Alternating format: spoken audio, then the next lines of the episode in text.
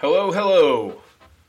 Welcome to Post Poet Pop, episode 6, coming to you from Louisville, Kentucky's Art FM. This is the first of its kind for this show, as we are interviewing and turning the spotlight on a poet for the hour. Today's featured poet is Julia Guez. I read with Julia here in Louisville as part of the Speak Social series, alongside poets Christy Maxwell and John James. And not only did I enjoy hearing Julia read her work that night, but talking with her afterward was such a joy. She's the kind of person that carries a truly positive energy, one that doesn't seem to be reactive whatsoever, one that offers a striking familiarity even if you don't know her. She's filled with communal giving and light. She's inspiring, thoughtful, generous, and she seems driven to be a healthy, alive, meditative person, which, of course, we all know can be really challenging at times, but she makes it look easy.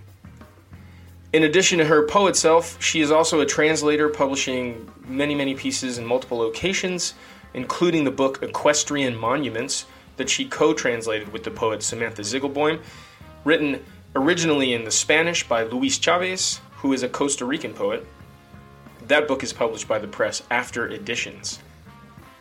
Julia is also the senior managing director of design at Teach for America. She lives in Brooklyn, New York with her wife and kids. And today, we're going to mainly focus in on the two books of poetry that she's published with Four Way Books.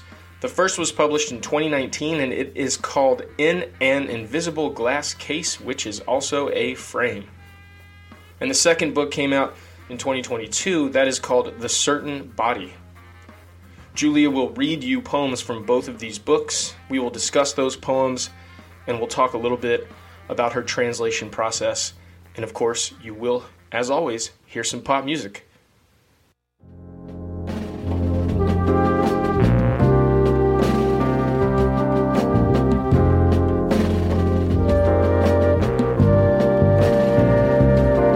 From the Indians who welcome the pilgrims, and to the buffaloes who once ruled the plain, like the vultures circling beneath the dark clouds, looking for the rain. Looking for the rain. Just like the cities that stagger on the coastline, and a nation that just can't stand much more like the forest buried beneath the highway, never had a chance to grow. Home, never had a chance to grow. Home, and now it's winter. Winter in America.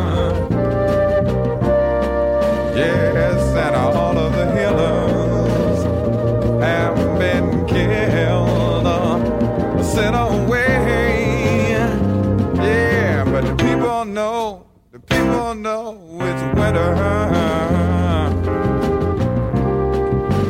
Winter in America.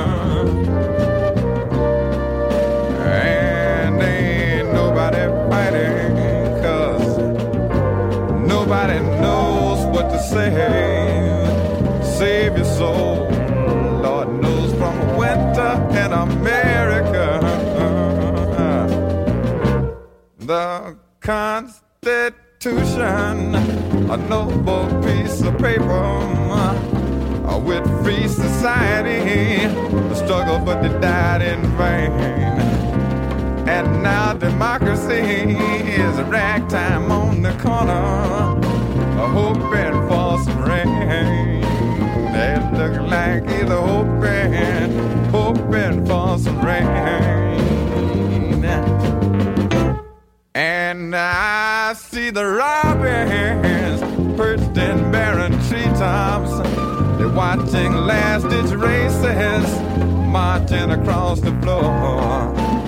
But just like the peace signs that vanished in our dreams, never had a chance to grow.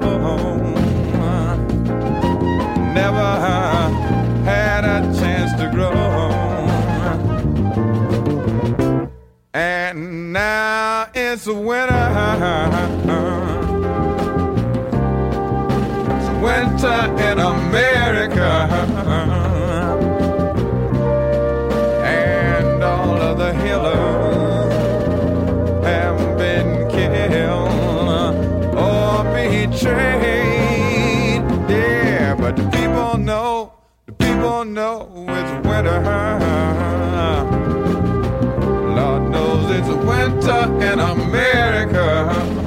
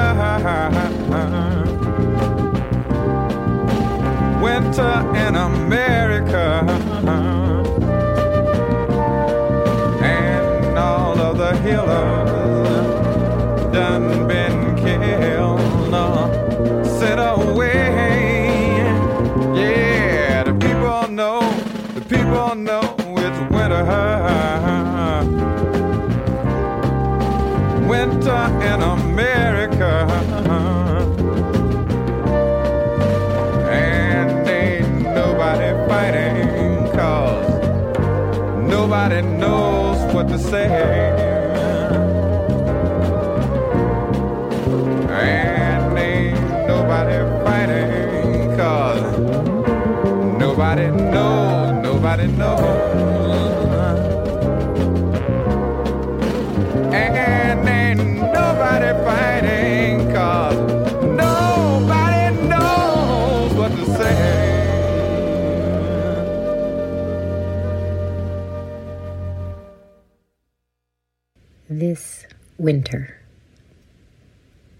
Busy the hands with backgammon. Tell me about the year. The wifely chamomile and Klonopin no help. Have a saltine. This is to say, I understand. Once submersible, I am now a buoy. Fatigue is the new normal. I really like the idea of pairing that with uh, Winter in America. Um, and of course, Tyre Nichols is on everybody's mind right now, and anti Asian violence in California, and what's played out so brutally in Memphis, and requires us to recall these brutalities in in Louisville, you know, in Dallas, in New York, in Atlanta, in Minneapolis, all over. Yeah, Um, absolutely. That's so so much to process, and the the time that we're given to do that in the space before another event like that uh, occurs is is really not what it needs to be. Um, Right, and I know your I- your poem doesn't read quite like a a political poem, let's say, in you know some some tradition of political poetry. But I, w- I was struck by the last line, of course. Fatigue is the new normal. So, Yes. I think some of what we're fatigued by now is implicit in this poem that I think really just gets at how hard it is to get through a day, to get through, um, you know, a moment, to get through a season, um, given just some of the strains we're all under and some of the information flows that overwhelm us, often with you know, violence happening on the level of language or at the level of the body or the body politic. But that becomes a lot more explicit in a certain body, and we're not going to talk about those poems. But there's a poem in a certain body called Still Life with Insufficient iCloud Storage, mm-hmm. where I literally mourn the cloud that we're sending some of these videos and images up into. And that's work I began after Philando Castile's murder and then returned to in in the wake of George Floyd's um, brutal uh, murder in Minneapolis, which I revisit in another poem called Him Then in, in the back of the certain body. With this winter in particular, there's this sense that there's a lot of darkness and cold and um, and of this season and and we're all sort of susceptible to falling below the surface of the water time to time wanting to find ways to float and to stay afloat. And this idea that someone might offer you chamomile and Klonopin, um, you know, which may or may not be doing the trick you want it to do, then offering you something simpler you know, and almost like Eucharistic, but obviously very secular saltine there. Um, creating the possibility that in telling somebody what's on your mind and telling somebody what you're working through might provide some of the alleviation and some of the float um, you're looking for, as well as this like normalization of the fact that what you're feeling, a lot of us are feeling.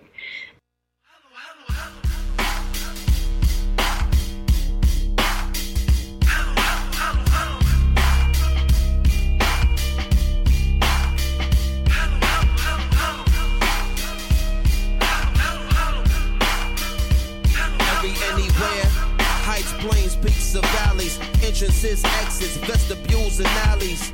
Winding roads that test the firm nerve. Fortune or fatal behind the blind curve. The engine on burn, lights flash to a blur. Speed work through the earth, make your motor go skirt. Tonight at noon, watch a bad moon rising. Identities in crisis and conflict diamonds. Blinding, staring at lights till they crying. Bone gristle popping from continuous grinding. Grapes of wrath in a shapely glass. Ingredients influential on your ways to act. Zero tolerance to raise the tax. It don't matter how your gates is latched. You ain't safe from the danger, Jack. Made a way before they made the map or a GPS. This is DEF. Lead I know where I'm going even when it's dark. And being led down that road.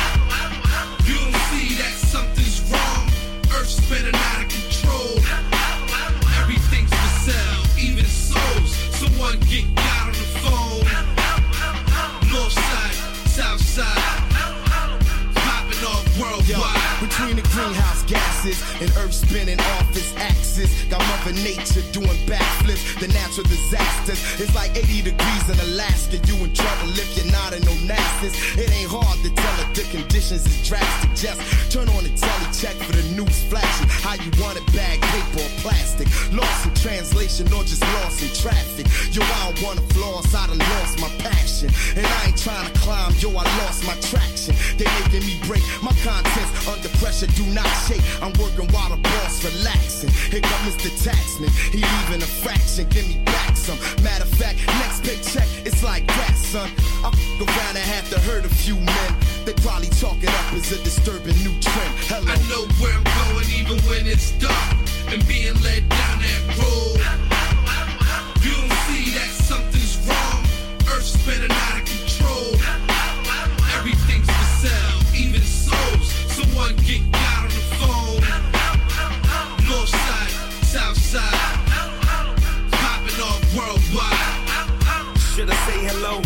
or should I say that hell is low? Am I on? I'm an African American. They sell drugs in the hood, but the man, he move the medicine. He'll prescribe you all men for everything. A little stuffy nose, tell you get some clarity. You know I'm hip to it. And it's hard to claim the land with my great, great, great grands were shipped to it. Look at technology. They call it downloading. I call it downsizing. Somebody follow me. Does a computer chip have an astrology? And when the f- could it give you an apology? Should've say hello or should've said goodbye. Try to understand how smart and how hood am I. It don't matter though, until we learn that the world don't turn right. We all ought to scatter though. I know where I'm going even when it's dark and being led down that road. You don't see that something's wrong. Earth's spinning out of control.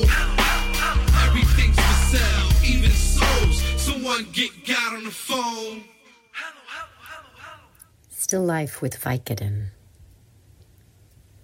Maybe there is no magic, no technicolor, but inside the seed there is a kingdom. Ask me anything, I will tell you the truth. It is a fatal wound for every wolf and thimble. Even the night watchman is not immune. We may as well sing, George. Inside the throat, a carriage, a pony, a parachute. To transition to Still Life with Vicodin. Backstory to this poem, which is one of my very favorite, uh, comes from a story that Lucie Brock-Broido told me at Columbia and notes in the, the back of one of her books that Wallace Stevens caught a handful of titles that he wouldn't live long enough to write poems for in this notebook uh, called Pieces of Paper. And one of the titles he caught, which is perfect and it's a work of genius, is Still Life with Aspirin. Oh. And Lucie Brock-Broido wrote the poem for that title.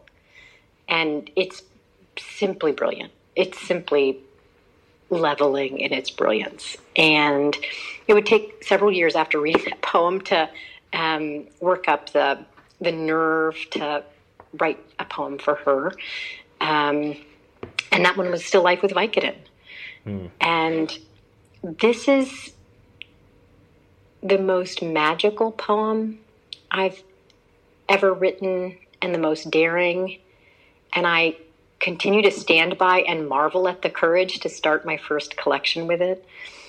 It's Um, a, it is a great introductory poem. I think it gives the reader a, a lot of what they need to kind of be introduced to your work. I mean, it's almost like you're you're initiating a literacy by beginning with that poem. I I, I mean, I I love the anecdote um, about about Lucie Brock-Broido, um, and I know she was your mentor. So Yes. Yeah, um, and and so many people's mentors. I mean, she was Exactly, yeah. just magical. But I will say, like, if you have to summarize this poem or condense it down to, you know, what I hope is the the real takeaway, Mm-hmm. um, it's that we're all susceptible to um, experiencing some of the bleakness and horror and complexity of this world um, in ways that uh, can be really overwhelming. yeah, And absent any larger agency, absent any, and, I- and I think we should try to find larger uh, agency and you know create access points for uh, the you know the body politic to uh, leverage itself you know uh, collectively uh, to try to gain more agency. Um, but absent that, there is this song, there is this singing, there's this honesty about you know where we are, what we're going through, what we're seeing and feeling, and this connection that opens up. Um, with that, you know, and and this magic sometimes, you know, if if this world is not yet what we'd like to work together to make it to be, there's this song in which these magical elements might appear and suggest themselves, even sonically, a carriage, a pony, a parachute. You know, there's this sense of rescue. There's this sense of magic. There's this sense of of um, Yeah. at the the worlds we might create in language before we can create them in fact. Right. I love the the last kind of visual or concrete detail being the parachute, you know, kind of safely landing, but you know, perhaps with a little fear on the way down.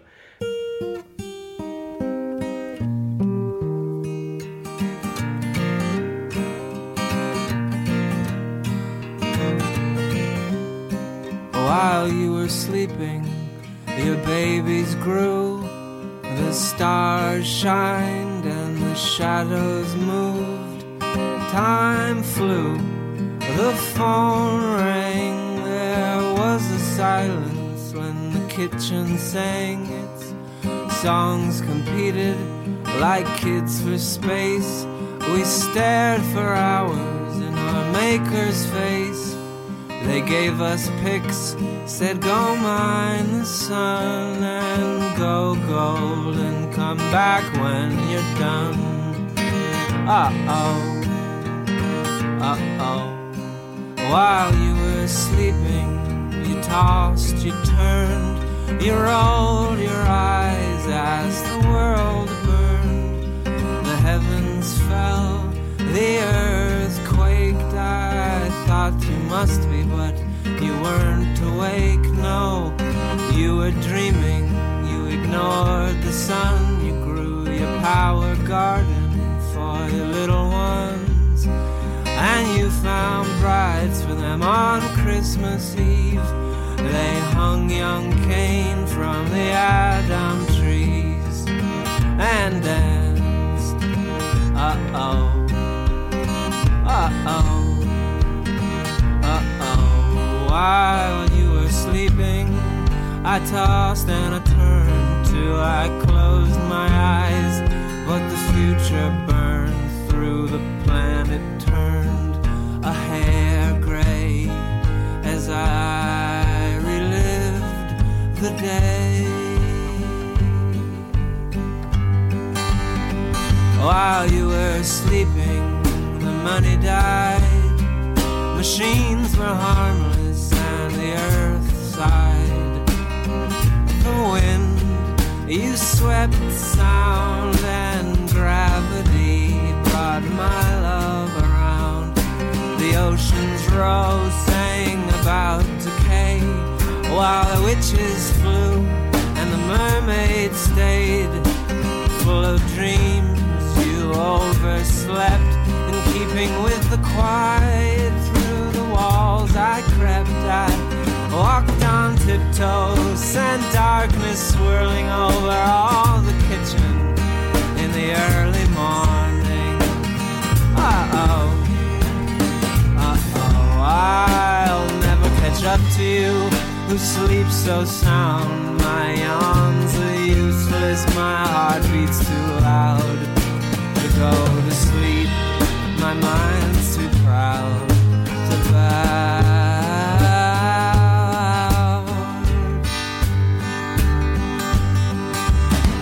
While you were sleeping, the time changed. All your things were rearranged. Your vampire mirrors, face to face, they saw forever out into space and found you dreaming in black and white while it rained in all the colors of the night.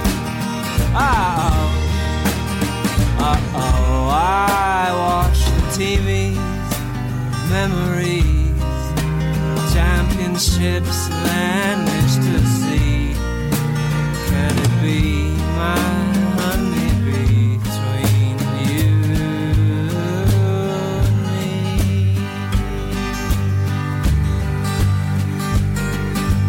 So I waited for the riddled sky to be solved again by the sunrise, and I made a death soup for life for my father's ill widowed wife.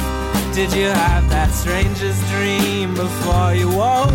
Cause in your gown you had the butterfly stroke.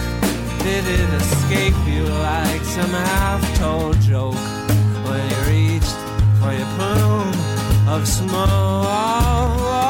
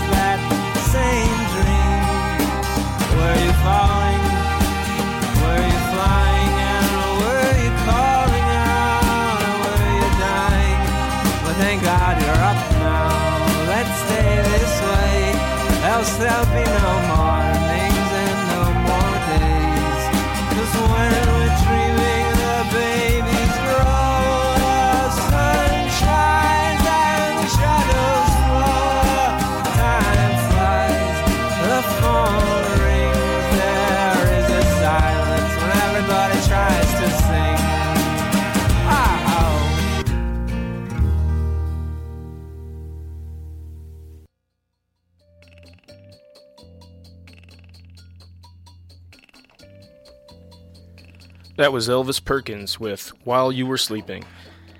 And you also heard two poems from Julia Guez, This Winter and Still Life with Vicodin, both from her book In an Invisible Glass Case, which is also a frame, which came out on Four Way Books in 2019. Your prior pop came from Gil Scott Heron with Winter in America. I think we were all reminded just how relevant that song still may be. And then we heard from The Roots with Yasiin Bey and Styles P with Rising Down. So, next up, we'll hear a couple of more poems from Julia with some discussion around those poems. We'll also hear a translation discussion and some more music. Thanks for listening.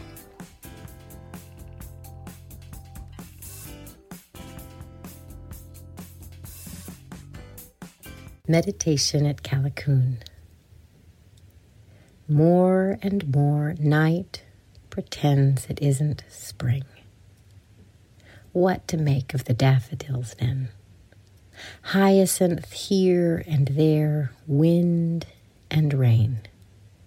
So many birds. Of course, they won't stay long. None of this will. Not the night, the cold, the city full of swallows, not the bridges and rivers, not the sea. No god born of the sea foam. Not even mothers and sons, this would be unbearable without. This poem that is, you know, is, is so gentle, but it's also kind of pulling out all of these things. And then we come to not even mothers and sons, this would be unbearable without. Mm-hmm. Yeah. That poem, by the way, came out in a gorgeous magazine called Iterant, Oh, nice. which is run out of Vermont by Bianca Stone and Walter yeah. Stone, Yeah. courtesy of the Ruth Stone Foundation. And um, so that poem is finally out in the world. And same as Still Life with Vicodin, um, opens in an invisible glass case, which is also a frame. This is the one I really wanted to open the certain body. And I was in the city for um, all that would play out in the spring of 2020 with the shutdown and with the virus sort of raging through, um, you know, our neighborhoods and buildings and homes and bodies um, at the rate that it did early spring. But for some reason, I wanted to work this out as if I was upstate, as if I was somewhere else, meditating on what was playing out in the city. Right, because Callicoon is on the border of Pennsylvania, yeah? That's right. Okay. That's exactly right. Yeah.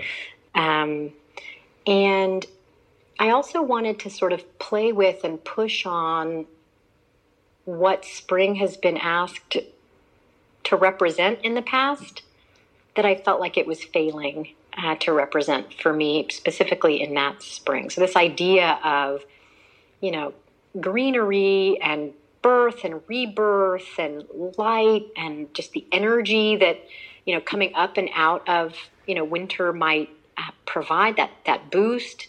We got none of that. We got we got more of the like you know cruelty of April that that Eliot uh, talks about, and I thought, you know, more and more, meaning increasingly, but also just night growing darker and darker, um, pretends that it isn't spring, right? It is, but it, it really isn't. Um, and then this question, which I really wanted to figure early in the collection and early in the poem itself, you know, what to make of the daffodils then. So on the outside, we, we're performing spring, but on the inside, something very scary is happening and very out of sorts, very out of season, very out of order. Um, then I, I wanted to move into the soundscape, this idea of all the birds we could hear because none of the traffic was covering any of them up. Um, and then I, I wanted to dwell on what seemed like the impermanence of this city that is so robust and so itself and so loud and busy generally, you know. And I thought, my goodness, none of this will last. Um, not the night, not the cold, you know. uh, the city, bridges, rivers. Um, and, you know, all these things are such huge things, enduring things. Think about like, you know, something like the Queensboro Bridge. And above that, or in a category, you know, that's all on its own, this idea that the, the final straw might be the fact that even our mothers and sons, even the people closest to us on whom, you know, we depend the most, um, will not be spared it, the movement of this impermanence. And mm. that set of feelings, that set of thoughts, disturbing as they are, um, I wanted to touch gently. And I wanted to open out into this broader meditation on.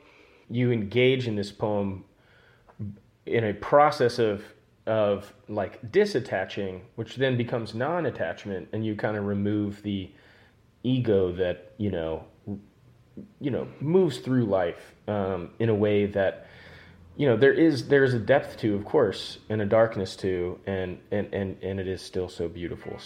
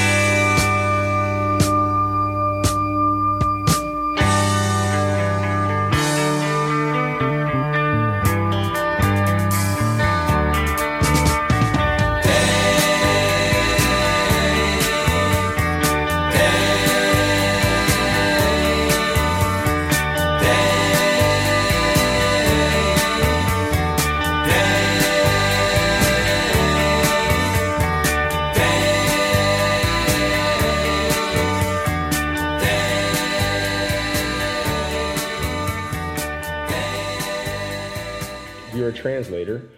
Um, yes. You know, and, and I, I think some of the, the poems that you've had published and your, your co-translation with uh, Samantha, those poems are incredible. And I, I'd love to just hear about the translation process for you. And Well, listen, let me begin by saying I love talking about translation with another translator. And okay. I, my writing practice and my way of being in the world has been fed so much both by books in translation that I've read and have been reading all my life. I'm the child of an immigrant, and um, you know, when you look at my father's side of the family, my mother's, like multiple languages um, and religions and cultures would be present at, at any shared meal. And so my role as a translator in a very practical way begins at the dinner table, like super early on. And as the oldest child, like I was picking up you know, um, for example, French, which my father was speaking. When I graduated from college, I joined Teach for America and was placed in a school that I'll never forget, same district where I went to school in Houston, Texas. And I told Teach for America I would go almost anywhere. They kept me in my hometown. I'm actually very grateful uh, for that. And I was placed in a school to teach English and English as a second language, where the student population spoke 42 different languages, wow. came from 70 countries around the world. I mean, and so was like a practical orientation to translation became a little bit more literary there because I would notice some of the texts making decisions, being able to read, for example, the Spanish and the English both pretty well, um, that I would make differently. Um, so fast forward, I go to graduate school at Columbia, and I was really interested in comparative translation and in which when you got into it, the closer I got, the stranger that would become, the more wonderful that would become, the more complex that has become, um, opening up all kinds of questions about not only aesthetics but but ethics and my role as a translator, given some of my identities and the identities of the people I translate. Um, but all to say, it, it just opened up this magical world within a world. And then when I was leaving, graduate school, I think what what sort of deepened that relationship um, was I got a Fulbright, and I was given a year to go to Costa Rica and to work with various presses and editors and poets and writers who were doing some amazing things down there. Um, and I did interviews and I went out to readings and you know I'd, I'd, I'd actually visit some of these um, presses um, or have you know beers with the people who ran them, um, and I, I, learned a hell of a lot um, in the city, in the capital. Um, but some of the best parts came when uh, my wife, who was my fiance at the time, um, and I just retreated to a little beach town. And, you know, we'd surf or do yoga during the day. And then, like, you know, I'd have lunch and sit down and just try my hand for hours.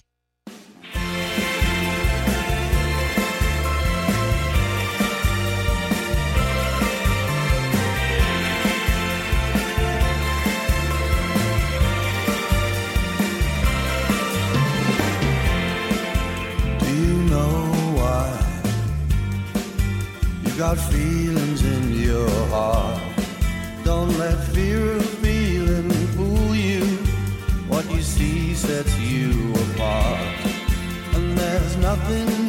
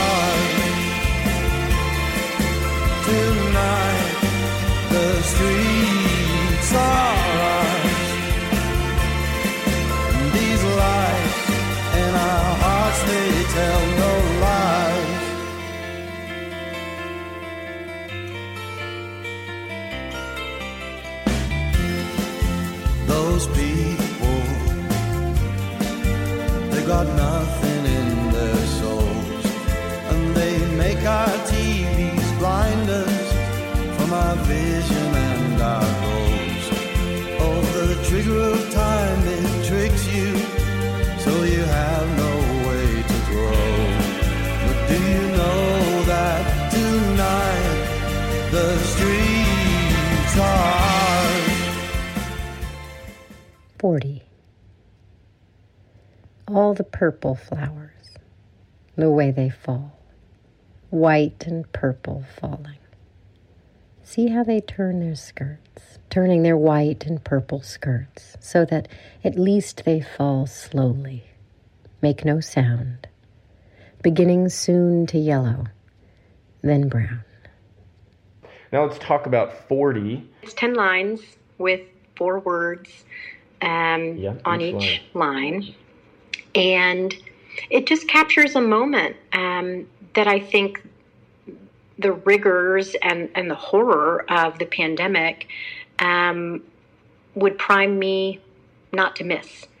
Um, and it, it was a moment around my birthday, and this was, of course, the first time I felt like a birthday was some kind of achievement, a really remarkable achievement to get to your half birthday or your birthday or to Tuesday or Wednesday. You know, um, I really want to celebrate any forward progress at all, um, knowing not to take it for granted. But um, when there was a second surge um, in the city in the fall of 2020, um, my children would go online for school again. I was remote for my work, and Costa Rica opened the borders again. We had some very good friends who were like family to us uh, there who said, You should come, and this should be where you kind of come together again and um, do some healing.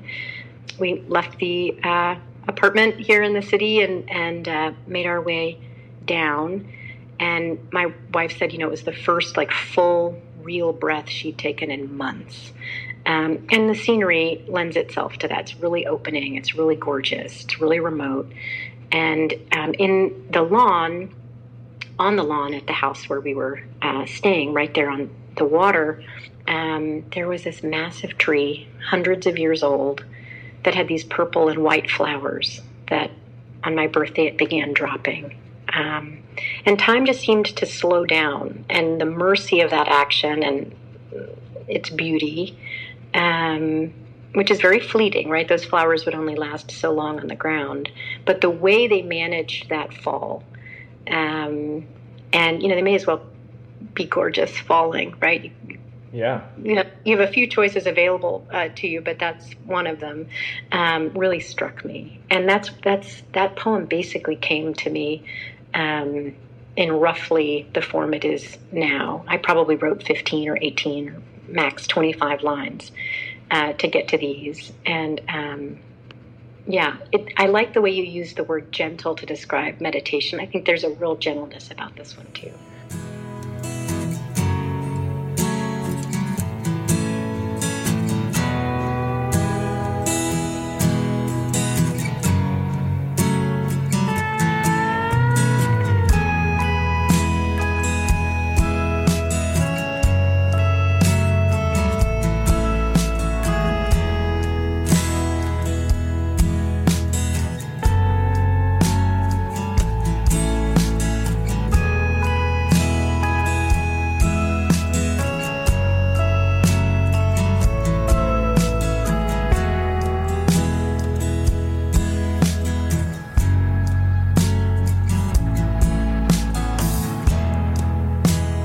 Hands on the wheel. Let the golden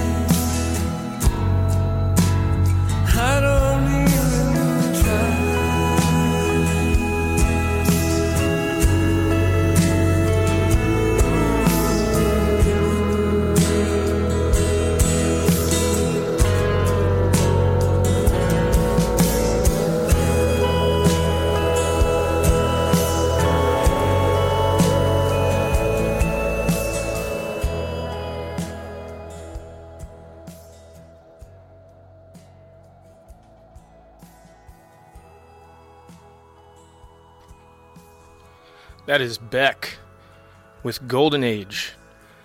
And before that, you heard two poems from Julia Guez. Those were Meditation at Callicoon, and then later her poem 40. Both of those poems come from her latest book, The Certain Body, that came out on Four Way in the latter part of 2022. You also heard songs from television with their track Days. It was very sad to see Tom Verlaine's recent passing. He is one of the greats in my book. And then after Julie and I discussed her translation modes and, and ways, you heard Richard Hawley's Tonight the Streets Are Ours. We've got a couple more poems and pieces of discussion with Julia. I'm very honored that she is the first interviewee of Post Poet Pop. Very grateful to her. Grateful to have met her. Grateful to her work. Check her out at juliaguez.net. That's J U L I A G U E Z.net. So we'll hear from her with Have We Made It Across the Vast Plain of Night and another poem entitled Still Life When All Our Symptoms Seem to Have Symptoms of Their Own. And we will end the day with the great Aretha Franklin. Thanks for tuning in.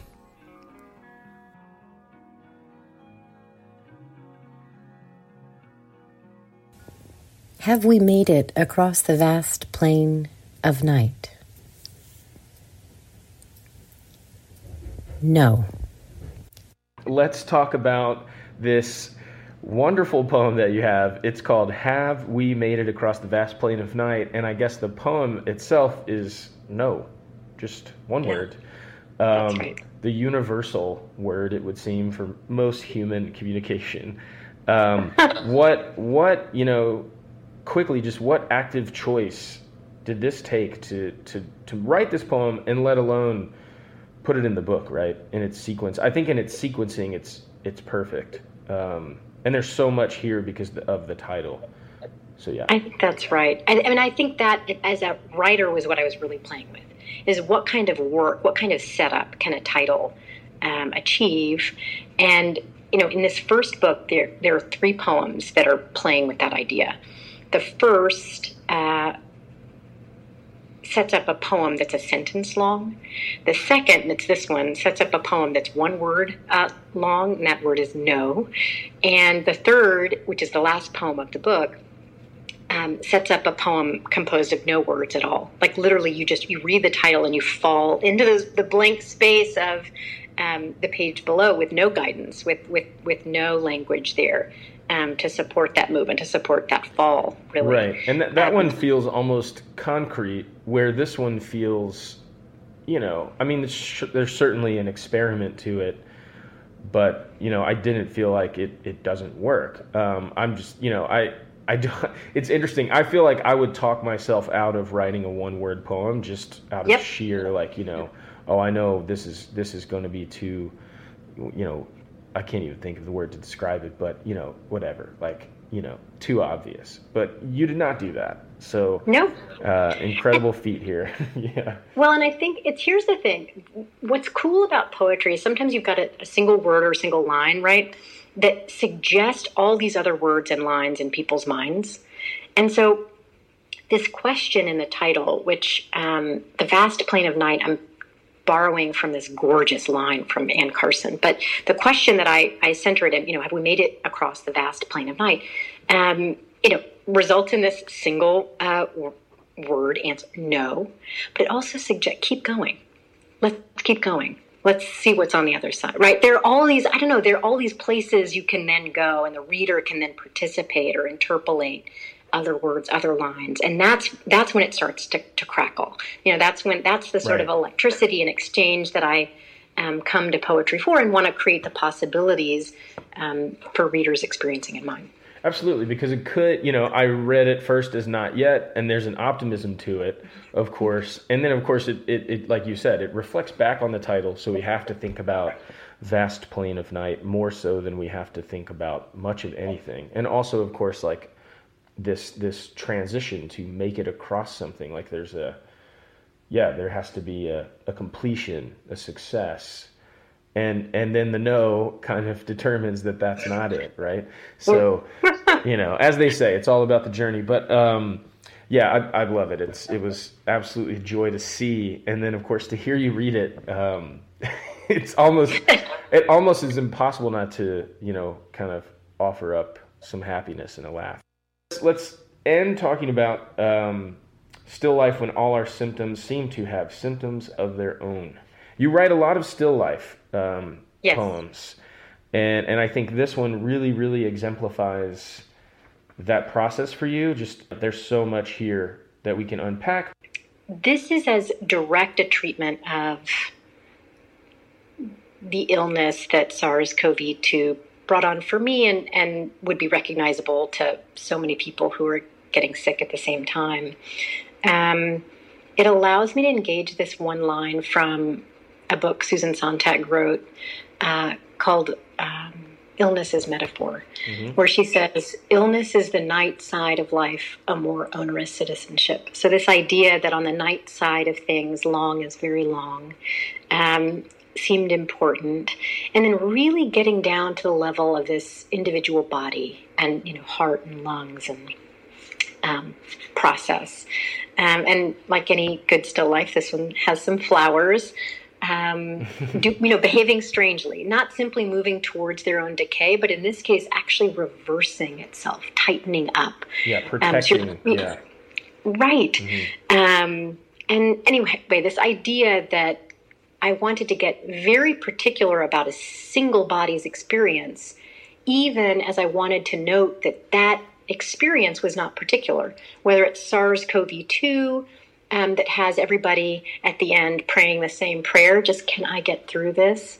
Um, or, you know, any other range of illnesses or um, disabilities that, that challenge us collectively, there's something very common. And there's something that makes us at our most alone feel like we're not entirely alone. Still life when all our symptoms seem to have symptoms of their own. The dark is very dark. On the night side of things, long is very long. My heart is feathered fire, smallest flying flag. Wings are sad, sad, singing not at all slow. My heart closes in on itself, not unlike a peony whose own process of becoming has been set back until the open handed flower is tight and green, like a fist. Poor thing is thrumming in this invisible glass case, which is also a frame, where the most contagious are taken, to be alone there all together, praying the same prayer.